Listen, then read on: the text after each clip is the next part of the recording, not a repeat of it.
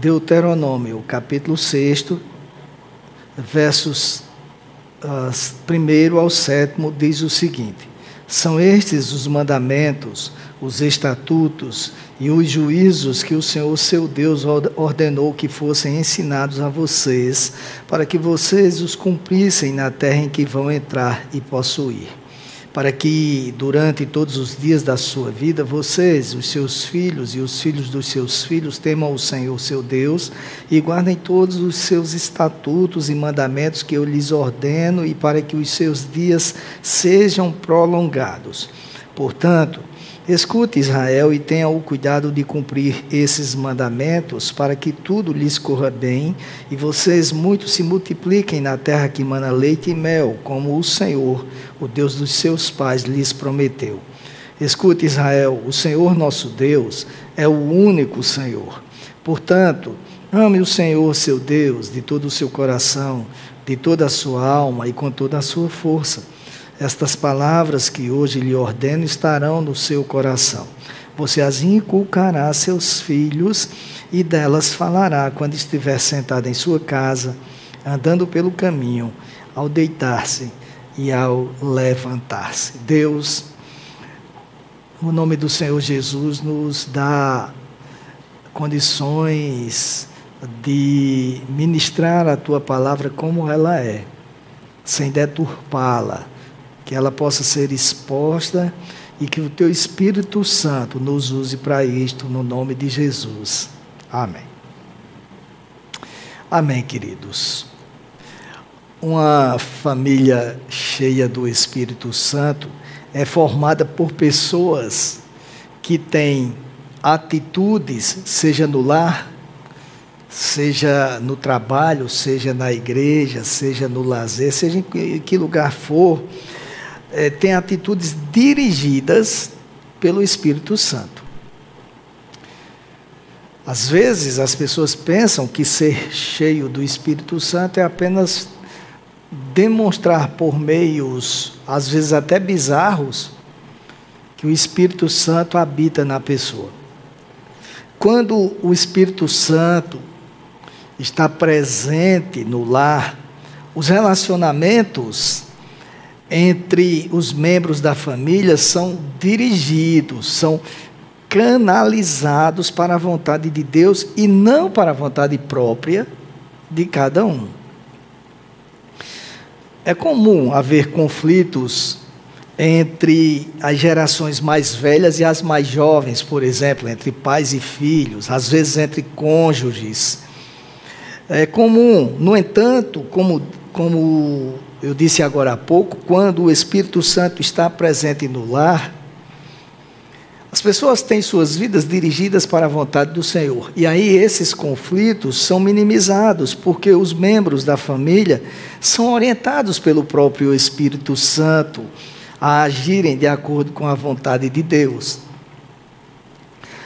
Aliás, neste ponto, eu, me permitam fazer algumas citações uh, do pastor Renato Vargens, em um dos livros que ele escreveu.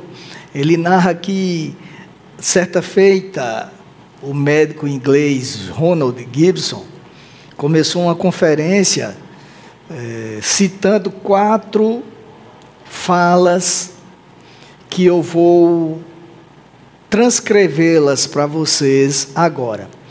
A primeira fala dele, a primeira citação que ele fez foi a seguinte: Nossa juventude adora o luxo, é mal educada, caçoa da autoridade e não tem o menor respeito pelos mais velhos. Nossos filhos hoje são verdadeiros tiranos. Eles não se levantam quando uma pessoa idosa entra, respondem a seus pais e são simplesmente maus. A segunda citação de Ronald Gibson foi a seguinte: Não tenho mais nenhuma esperança no futuro do nosso país se a juventude de hoje tomar o poder amanhã, porque essa juventude é insuportável, desenfreada, simplesmente horrível. A terceira, nesse mundo, nosso mundo atingiu o seu ponto crítico. Os filhos não ouvem mais seus pais o fim do mundo não pode estar muito longe. E a última foi a seguinte: essa juventude está estragada até o fundo do coração. Os jovens são malfeitores e preguiçosos. Eles jamais serão como a juventude de antigamente. A juventude de hoje não será capaz de manter a nossa cultura.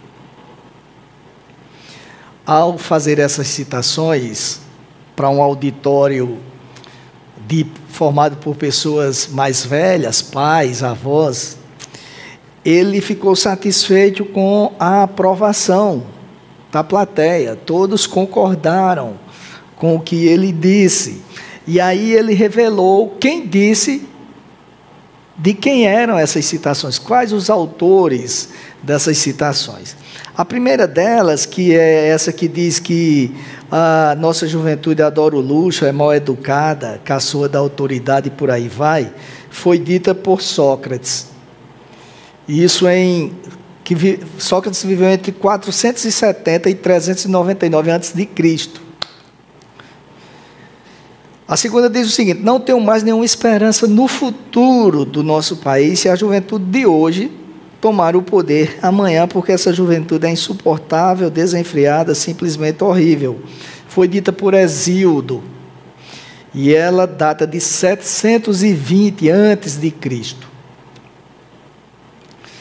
A terceira, que diz que o nosso mundo atingiu seu ponto crítico, porque os filhos não ouvem mais seus pais e o fim do mundo não deve estar muito longe, foi dita por um sacerdote que viveu cerca de dois mil anos. Ela tem cerca de dois mil anos, foi, foi dita, foi pronunciada dois mil anos antes de Cristo. E por fim, essa que diz que a juventude está estragada até o fundo do coração, porque os jovens são malfeitores e preguiçosos, e jamais serão como a juventude de antigamente, porque a juventude de hoje não será capaz de manter a nossa cultura, foi encontrada em um vaso de argila que foi descoberto nas ruínas da Babilônia e tem mais de 4 mil anos de existência. Então, queridos, dito isso, vocês podem observar que os conflitos entre gerações sempre existiram. Conflitos entre as pessoas sempre existiram e sempre irão existir.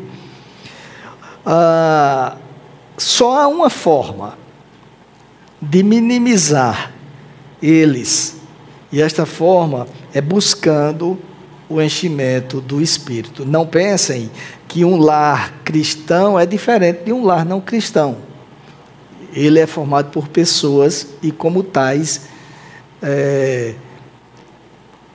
tem natureza pecaminosa e, portanto, divergem, entram em conflitos, se desrespeitam muitas vezes, enfim, querem fazer prevalecer a vontade de cada um.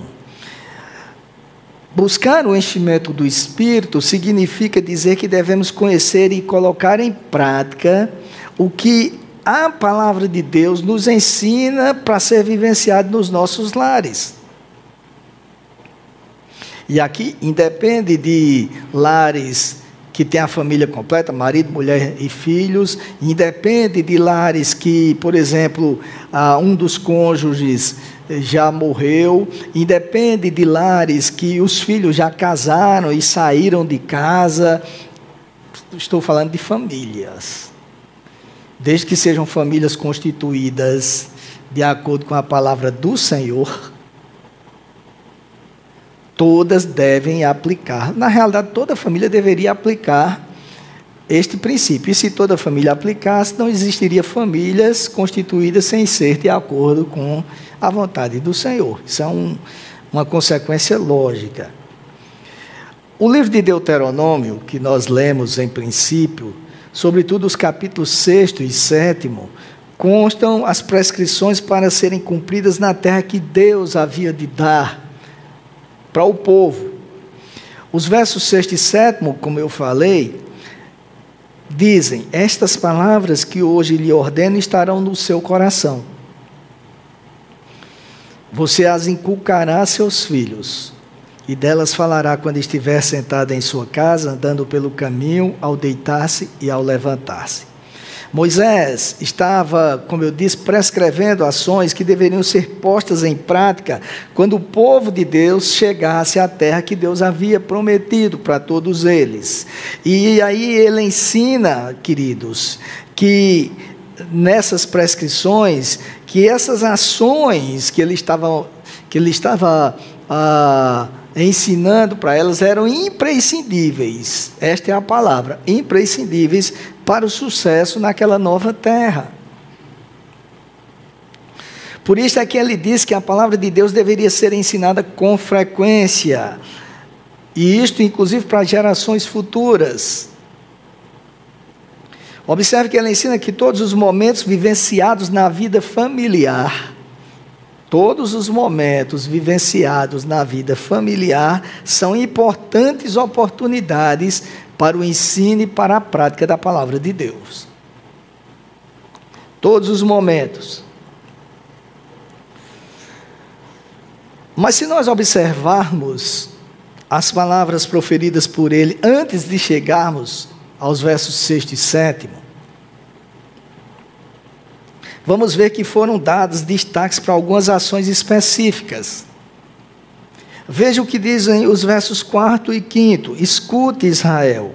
O Senhor nosso Deus é o único Senhor. Portanto, ame o Senhor seu Deus de todo o seu coração, de toda a sua alma e com toda a sua força. Veja, queridos, em primeiro lugar, ele afirma que Deus deve ser o único Senhor, verso 4 o único Senhor. Há famílias nos quais o trabalho, nos, nas quais, melhor dizendo, o trabalho, o dinheiro, o lazer, os projetos pessoais, tantas outras coisas dividem espaço com o Senhor. Ele não é único. São verdadeiros ídolos na vida das pessoas, dos lares. Deus não é o único que reina nesses lares. E isto não dá espaço para a atuação do Espírito Santo. E na sequência, Moisés ensina: ame o Senhor seu Deus de todo o seu coração, de toda a sua alma e com toda a sua força. Vejam, o Senhor seu Deus. Ele introduz essa ordem, essa determinação para que o povo de Deus ame ao Senhor com uma conjunção conclusiva. Portanto, isto quer dizer que é assim: Deus deve ser o seu único Senhor, portanto, ame Ele. Com toda a sua força, com todo o seu entendimento. Isso mostra que para se amar ao Senhor é necessário que Ele seja o único a reinar na família. O problema, queridos, é que, como eu já falei, Há muitas famílias que não têm Deus como Senhor. Dizem que amam o Senhor, e eu não duvido que, que a, a afirmação seja verdadeira, de forma nenhuma. Mas não se submetem ao senhorio dele. Então, isto implica em dizer que é impossível ter famílias, lares cheias do Espírito Santo, se o Senhor não reinar, não for o único ali. Eu não estou condenando aqui que as pessoas tenham projetos. Eu não estou condenando aqui que as pessoas sejam responsáveis nos, nas suas vidas profissionais. Eu não estou condenando aqui que as pessoas não, têm não tenham direito ou melhor, não estou condenando que elas tenham direito ao lazer. Eu não estou condenando nada disto. Mas tudo isto tem que ser secundário. Deus deve reinar e a vontade dele deve prevalecer. Domingo passado, o pastor Roberto chegou para mim e disse: Pastor, tire férias. Pastor, não dá para eu tirar férias. Eu já levei carão do pastor Roberto, da galera do louvor, de Andrei, de, de tanta gente aqui, todo mundo que sabe os problemas de saúde que eu estou enfrentando vem para cima de mim com força, e eu louvo a Deus pelas suas vidas. Pastor, não dá, porque a galera do escritório lá, é, tem um que faz um ano e meio que não vai no escritório com medo de pegar Covid. Um não, uns. E aí eu tenho que dar conta. E aí ele disse: então vamos fazer o seguinte: o próximo feriadão o senhor vai tirar. Eu tomo conta, beleza. Já recebi até um convite do pastor Manuel Antônio do, do Carmo Filho para ir para a casa dele lá no Conde. Beleza.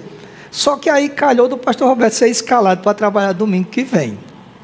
Ele ficou agoniado, pastor, eu estou tentando trocar. Vocês acham que ele vai conseguir trocar? Os caras vão deixar o feriado deles para trocar. Pastor, descanse, Deus está no controle. Eu quero ir, quero, mas a vontade de Deus tem que prevalecer. E a gente tem que. E eu, Débora já estava toda animada. Ah, faz um, um ano e meio que a gente não tem um feriado, porque o governador muda o feriado para lá, a gente trabalha, o fórum funciona, quando o fórum não funciona, funciona as empresas.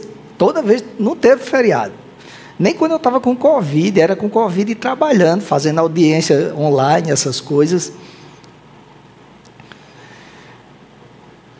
Aí eu conversava com Débora, Débora disse para mim uma coisa interessante. É tão bom quando a gente depende de Deus, porque a gente quer, é verdade, mas a gente sabe que Deus está no controle, vai ser feita a vontade dele. Qual o problema?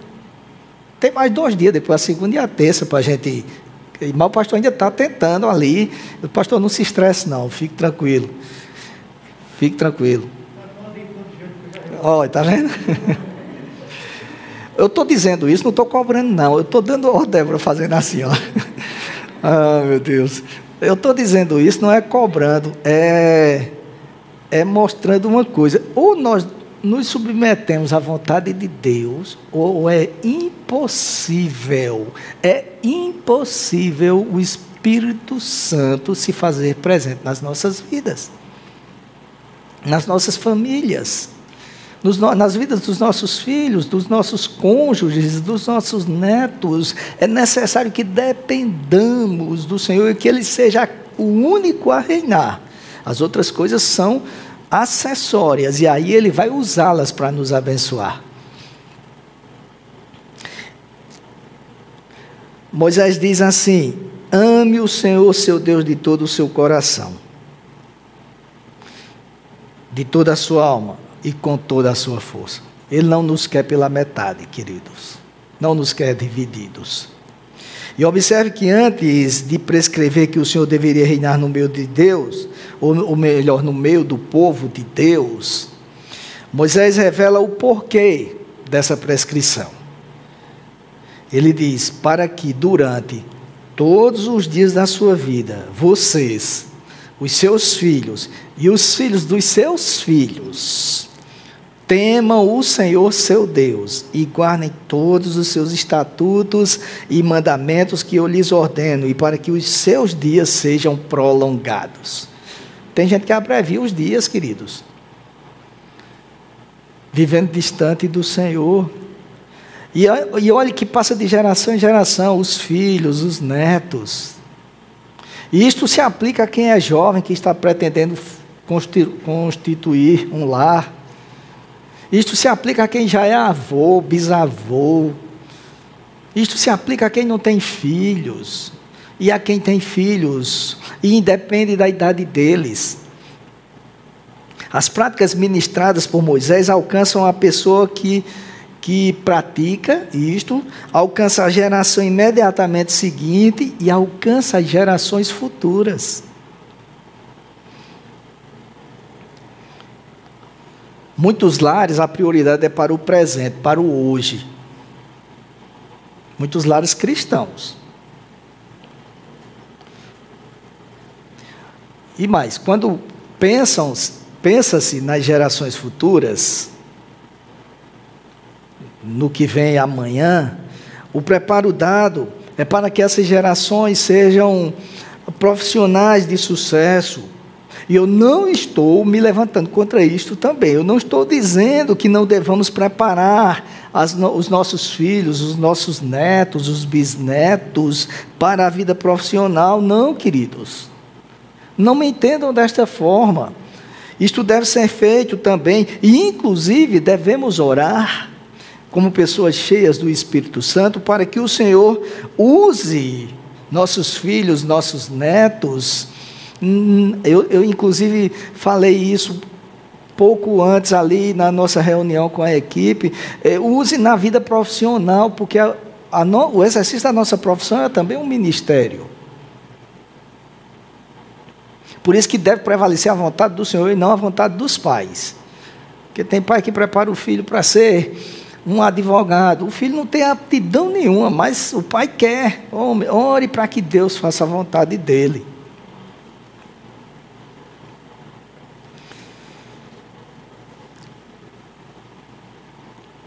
Para que essa pessoa, esse jovem, essa jovem, esse futuro neto, enfim, encare a profissão como um campo missionário. Agora, antes de tudo isso, obviamente, é o que diz a palavra do Senhor, deve ser ensinado, os, as gerações futuras devem ser ensinadas a guardarem os mandamentos do Senhor. Porque, queridos, deixa eu dizer uma coisa para vocês. É bom ter filhos bem-sucedidos, netos bem-sucedidos, cônjuges bem-sucedidos, é excelente, profissionalmente falando. Mas isso para um dia. E depois disto? Como será a vida eterna deles? Às vezes, quando eu chego no fórum e vejo aqueles jovens advogados, aquelas jovens advogadas, eles compram logo um carrão, ternos bem cortados, e eu não estou criticando eles por isso, se podem fazer, que façam, mas parecem até que são ministros do Supremo Tribunal Federal, chegam que não pisam no chão. Meu Deus, estão valorizando isso, dá uma dor no meu coração. Eles estão supervalorizando esse tipo de coisa e o futuro desses jovens futuro espiritual. Depois que a vida passar, que vier a morte, Será que nós, pais, nós, avós, uh, uh, uh, os cônjuges e os próprios filhos, temos pensado o que ocorrerá conosco após esta vida? Temos investido nisto? Ser uma família cheia do Espírito Santo não significa desprezar as questões do dia a dia, mas significa adequá-las à vontade de Deus, vivenciá-las de acordo com a vontade de Deus, para que essa vontade de Deus continue a prevalecer e nós tenhamos, inclusive, continuidade após esta vida.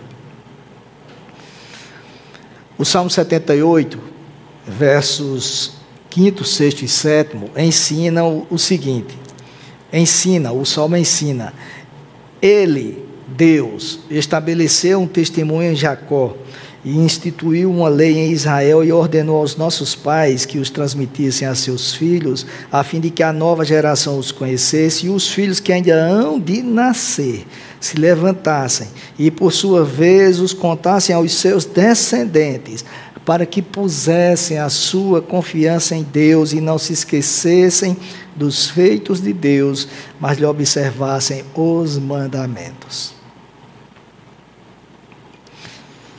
Veja que o princípio do salmo é o mesmo ensinado por Moisés, preparando sempre famílias cheias do Espírito, se preocupam com descendência cheia do Espírito. Famílias que servem ao Senhor se preocupam com descendência que, serve, que vem a servir ao Senhor.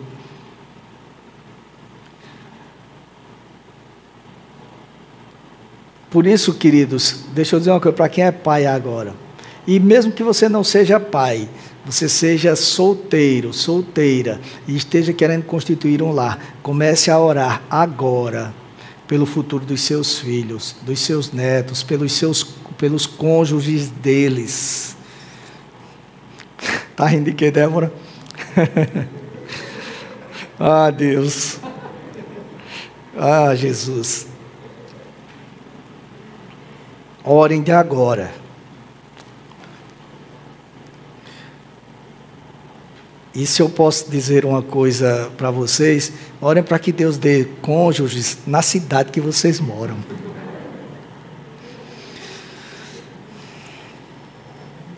A Bíblia não está aqui a falar de filhos pequenos, deixa eu lhes dizer isto, em tenra idade apenas, também destes, mas está falando de filhos, de filhos independentemente da idade, independentemente da profissão, independentemente do estado civil. São filhos, são descendentes. Deus dá responsabilidade aos pais, aos avós, à geração mais velha, para testemunhar sobre ele em todos os momentos, independentemente da época.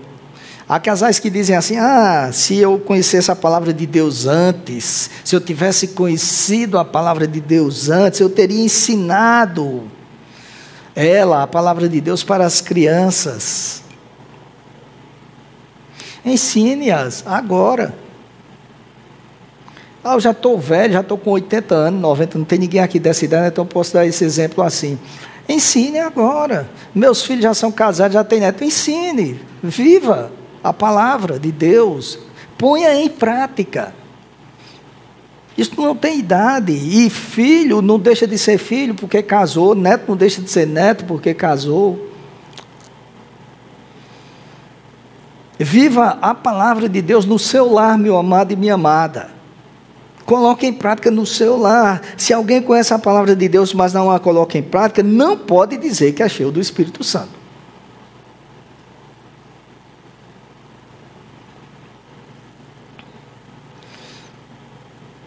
Se alguém conhece a palavra de Deus, mas não a ensina, não pode dizer que ama o Senhor, não pode dizer que Ele reina em sua vida, não pode dizer que Ele reina no seu lar. Parece duro e é duro, mas é a realidade, queridos. O livro dos juízes mostra o quanto esta nação de Israel, e quer dizer, ah, isso era para Israel. Nós somos o novo Israel de Deus. Amém?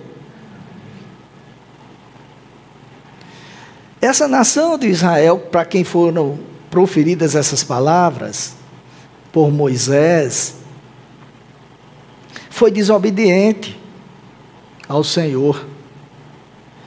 E por causa dessa desobediência, por causa desse distanciamento do Senhor, a, aquela nação foi subjugada pelos inimigos. Leia o livro dos juízes que você vai ver os filisteus e tantos outros humilhando a nação. O que é que Deus faz, fez? Providenciou juízes, por isso que o livro tem o nome de juízes. E aqueles juízes, quando vivos, propiciavam a libertação da nação. Mas quando eles morriam, a nação se desviava. Era subjugada de novo. E aí levantava-se um novo juiz e tudo voltava a acontecer. Era um círculo vicioso. E a pergunta que não quer calar é como é que aquele povo que experimentou o cuidado de Deus durante a migração do Egito para a terra prometida, lá na terra prometida, experimentou o cuidado de Deus, como aquele povo pôde se desviar daquela forma? E a resposta está no capítulo 2 do mesmo livro dos Juízes. Se você observar os versos 8, o 10 e o 11 do, do capítulo 2 do livro de Juízes, você vai ver. No capítulo 8, no verso 8 diz assim: Josué, filho de Nun, servo do Senhor, morreu com a idade de 110 anos. Josué antes tinha feito um pacto com aquele povo para que servisse ao Senhor. Mas Josué morreu. A geração continuou seguindo o Senhor. Mas no verso 10 consta o seguinte: toda aquela geração também morreu e foi reunida aos seus pais. E depois dela, vejam, se levantou uma nova geração que não conhecia o Senhor, nem as obras que ele havia feito por Israel. Resultado, verso 11. Então os filhos de Israel fizeram o que era mal aos olhos do Senhor, servindo aos os Baalins. Se desviaram do Senhor, foram servir outros deuses. Por quê, queridos? O que é que nós podemos inferir dessa narrativa de juízes é que a geração do livro de juízes era uma geração que não tinha o conhecimento do Senhor, como diz o texto, não tinha. Não tinha conhecimento dos feitos de Deus. As gerações anteriores, aquelas que serviram a Deus, não colocaram em prática as lições de Moisés, Passe para os seus filhos, para os filhos dos seus filhos. Ame o Senhor, seu Deus, e ensine o temor do Senhor para que os filhos ensinem para os seus filhos e assim sucessivamente. Era uma geração que negligenciou, foi, melhor dizendo, foi uma geração que negligenciou, e aí não ensinou isto, e o que aconteceu foi que essa negligência trouxe um resultado catastrófico. O versículo 11, como nós lemos, revela que eles fizeram o que era mal aos olhos do Senhor e serviram a outros deuses. Nos dias atuais, tem muitos lares cristãos assim, como eu disse no princípio, servindo outros deuses. Deus não é o Senhor, o trabalho é o Senhor, os projetos pessoais são os o lazer é o Senhor, os, os ídolos deste mundo, o futebol, seja o que for, são senhores, e Deus fica relegado a um segundo plano. Se tem um jogo na seleção brasileira, não vou para a igreja, não. Vou assistir o jogo, ver Neymar e companhia. Se tem um, um evento que, que é importante, eu não estou dizendo que não seja, mas se tem um evento que, se, que é importante, mas que pode ser vivenciado no outro momento, se coloca é, prioridade nas vidas. Se tem é, um projeto, esse projeto é prioridade. Deus não é o Senhor. Não pode haver ação do Espírito Santo numa família assim. Resultado: lares raquíticos espiritualmente falando, e igrejas raquíticas, porque igrejas são consequências de lares, são reflexos de lares. Estes textos que nós lemos, tanto Deuteronômio que estamos analisando, quanto o próprio Salmo 78, nos levam à conclusão de que a palavra de Deus deve ser ensinada e vivenciada constantemente nos nossos lares, sobretudo vivenciada. Quando isto ocorre, a família passa a ser dirigida pelo Espírito Santo de Deus. Uma das coisas que eu que eu acho bom na teologia reformada é que nós não ficamos desesperados quando acontece algo que nós não esperávamos, que não concordávamos e que até não entendemos.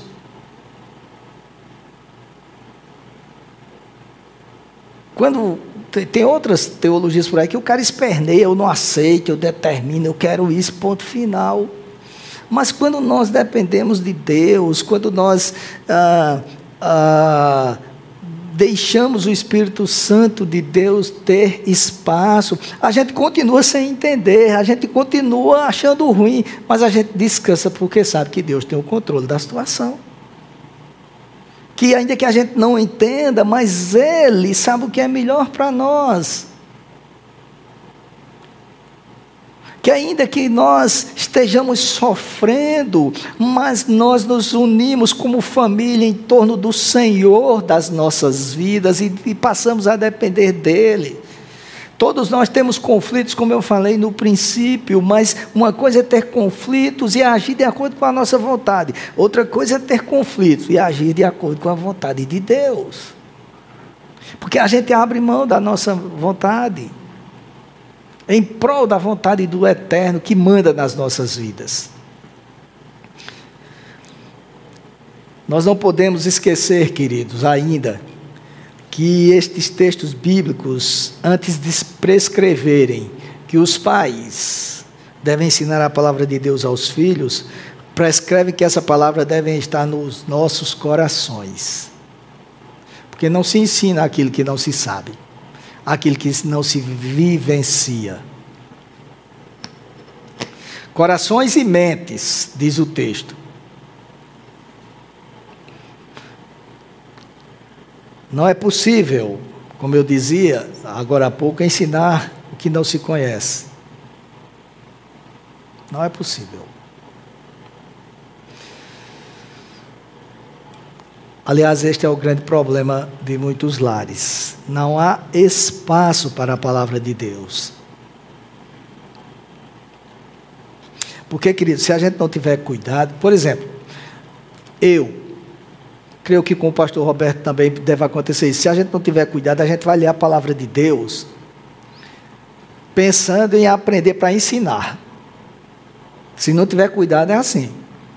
Mas antes de eu ler para preparar um sermão, eu tenho que ler para alimentar a minha vida e para eu colocar em prática. Todos nós temos que ter isto em mente. palavra de Deus nos alimenta, faz a diferença nas nossas vidas. Muitas vezes, aqueles lares que, que têm crianças ainda pequenas, os pais não permitem que elas vejam eles estudando a palavra de Deus, lendo a palavra de Deus, não permitem que elas vejam eles orando.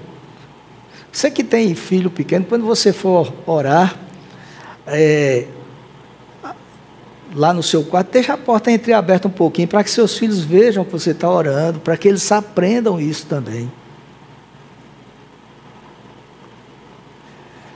Para que nós possamos é, começar a ensinar com a prática. Você que tem filhos grandes, permita também a mesma coisa. Para que eles vejam que, que os pais são comprometidos, que naquele lar reina o Senhor e que as pessoas são dependentes dele e têm prazer em conversar com ele, em servir a ele. Porque nada compensa, absolutamente nada compensa uma vida distante do Senhor. Nada. Esse negócio de. É, é, é importante para nós que somos pais, é importante investirmos no conforto das nossas famílias. Isso é muito importante, dentro das nossas condições, cada um. Mas antes disso, não adianta investir no conforto material se a gente não investir na vida espiritual. Porque não, não compensa, podem ter certeza. Quando Moisés estava concluindo, concluindo a missão de guiar o povo, pouco antes dele, de ele morrer, a missão que ele tinha de guiar o povo para a terra prometida, o texto diz que depois disso ele foi reunido aos seus antepassados, ou seja, ele morreu. Depois que ele prescreveu esse código de conduta que eu estou falando aqui para vocês, ele disse as seguintes palavras, queridos. É, capítulo 32, se não me falha a memória, versos 46 e 47. Guardem no coração todas as palavras que hoje testifico entre vocês, para que ordenem a seus filhos que tratem de cumprir todas as palavras desta lei. Porque esta palavra não é para vocês coisa vã, pelo contrário, é a sua vida. E por esta mesma palavra, vocês prolongarão os dias na terra em que, passando o Jordão, vocês vão entrar e da qual tomarão posse. Vejam, queridos, ele estava falando de um lugar que o povo ia para ser bem sucedido. Ele não, não desprezou de forma alguma o investimento nisto. Mas antes disso, ele diz: para que você consiga isso e para que realmente seja bem sucedido, guarde estas palavras, porque esta palavra não, não deve ser coisa vã. Pelo contrário, é a sua vida. É ela, queridos que nos faz buscar cada vez mais o enchimento do Espírito Santo e nos faz, além de nos preocuparmos com o dia a dia, nos preocuparmos com a vida futura, a vida eterna, a vida abundante que o Senhor preparou para nós, porque tudo que nós conseguimos aqui não se compara, porque nem olhos viram ouvidos ouviram, nem jamais penetrou no coração do homem o que Deus tem preparado para aqueles que o amam. O objetivo da formação de lares pelo Senhor e os lares é um, a formação de lares é um, é um projeto de Deus e está na Bíblia, e o objetivo dele é que ele seja o rei desses lares, seja o Senhor, que o Espírito Santo seja a pessoa da Trindade a orientar cada membro da família. Que haja, queridos, dedicação exclusiva desses membros ao Deus eterno.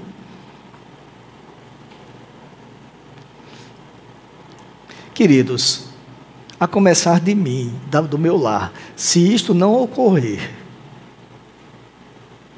se isto não for colocado em prática, a família vai se dividir entre o Senhor e outras coisas. E outros deuses, outros ídolos. Não necessariamente outra religião. Mas tudo que toma lugar de Deus nas nossas vidas é ídolo. A família vai se dividir entre isto. E aí nós podemos dizer que teremos uma família religiosa, mas não uma família cheia do Espírito Santo de Deus. Isto não. Portanto, queridos, famílias cheias do Espírito Santo de Deus são famílias que vivem sob o senhorio do Senhor, que amam a palavra dele e vivem a mesma, e que se preocupam cada vez mais em disseminar isto para que as gerações futuras continuem servindo ao Senhor. Por isso que ele diz: crescer e multiplicai-vos. Porque aí são gerações que vão, vão sendo formadas de acordo com a vontade dele, e ele vai sendo cada vez mais exaltado, adorado, glorificado, e ele cada vez mais reinará no mundo. E o mundo é uma droga, apesar de nós gostarmos, mas é uma droga do jeito que está, porque o mundo jaz no maligno. Não é um mundo que serve ao Senhor. Se servisse ao Senhor, seria totalmente diferente. Podem ter certeza disso. Amém?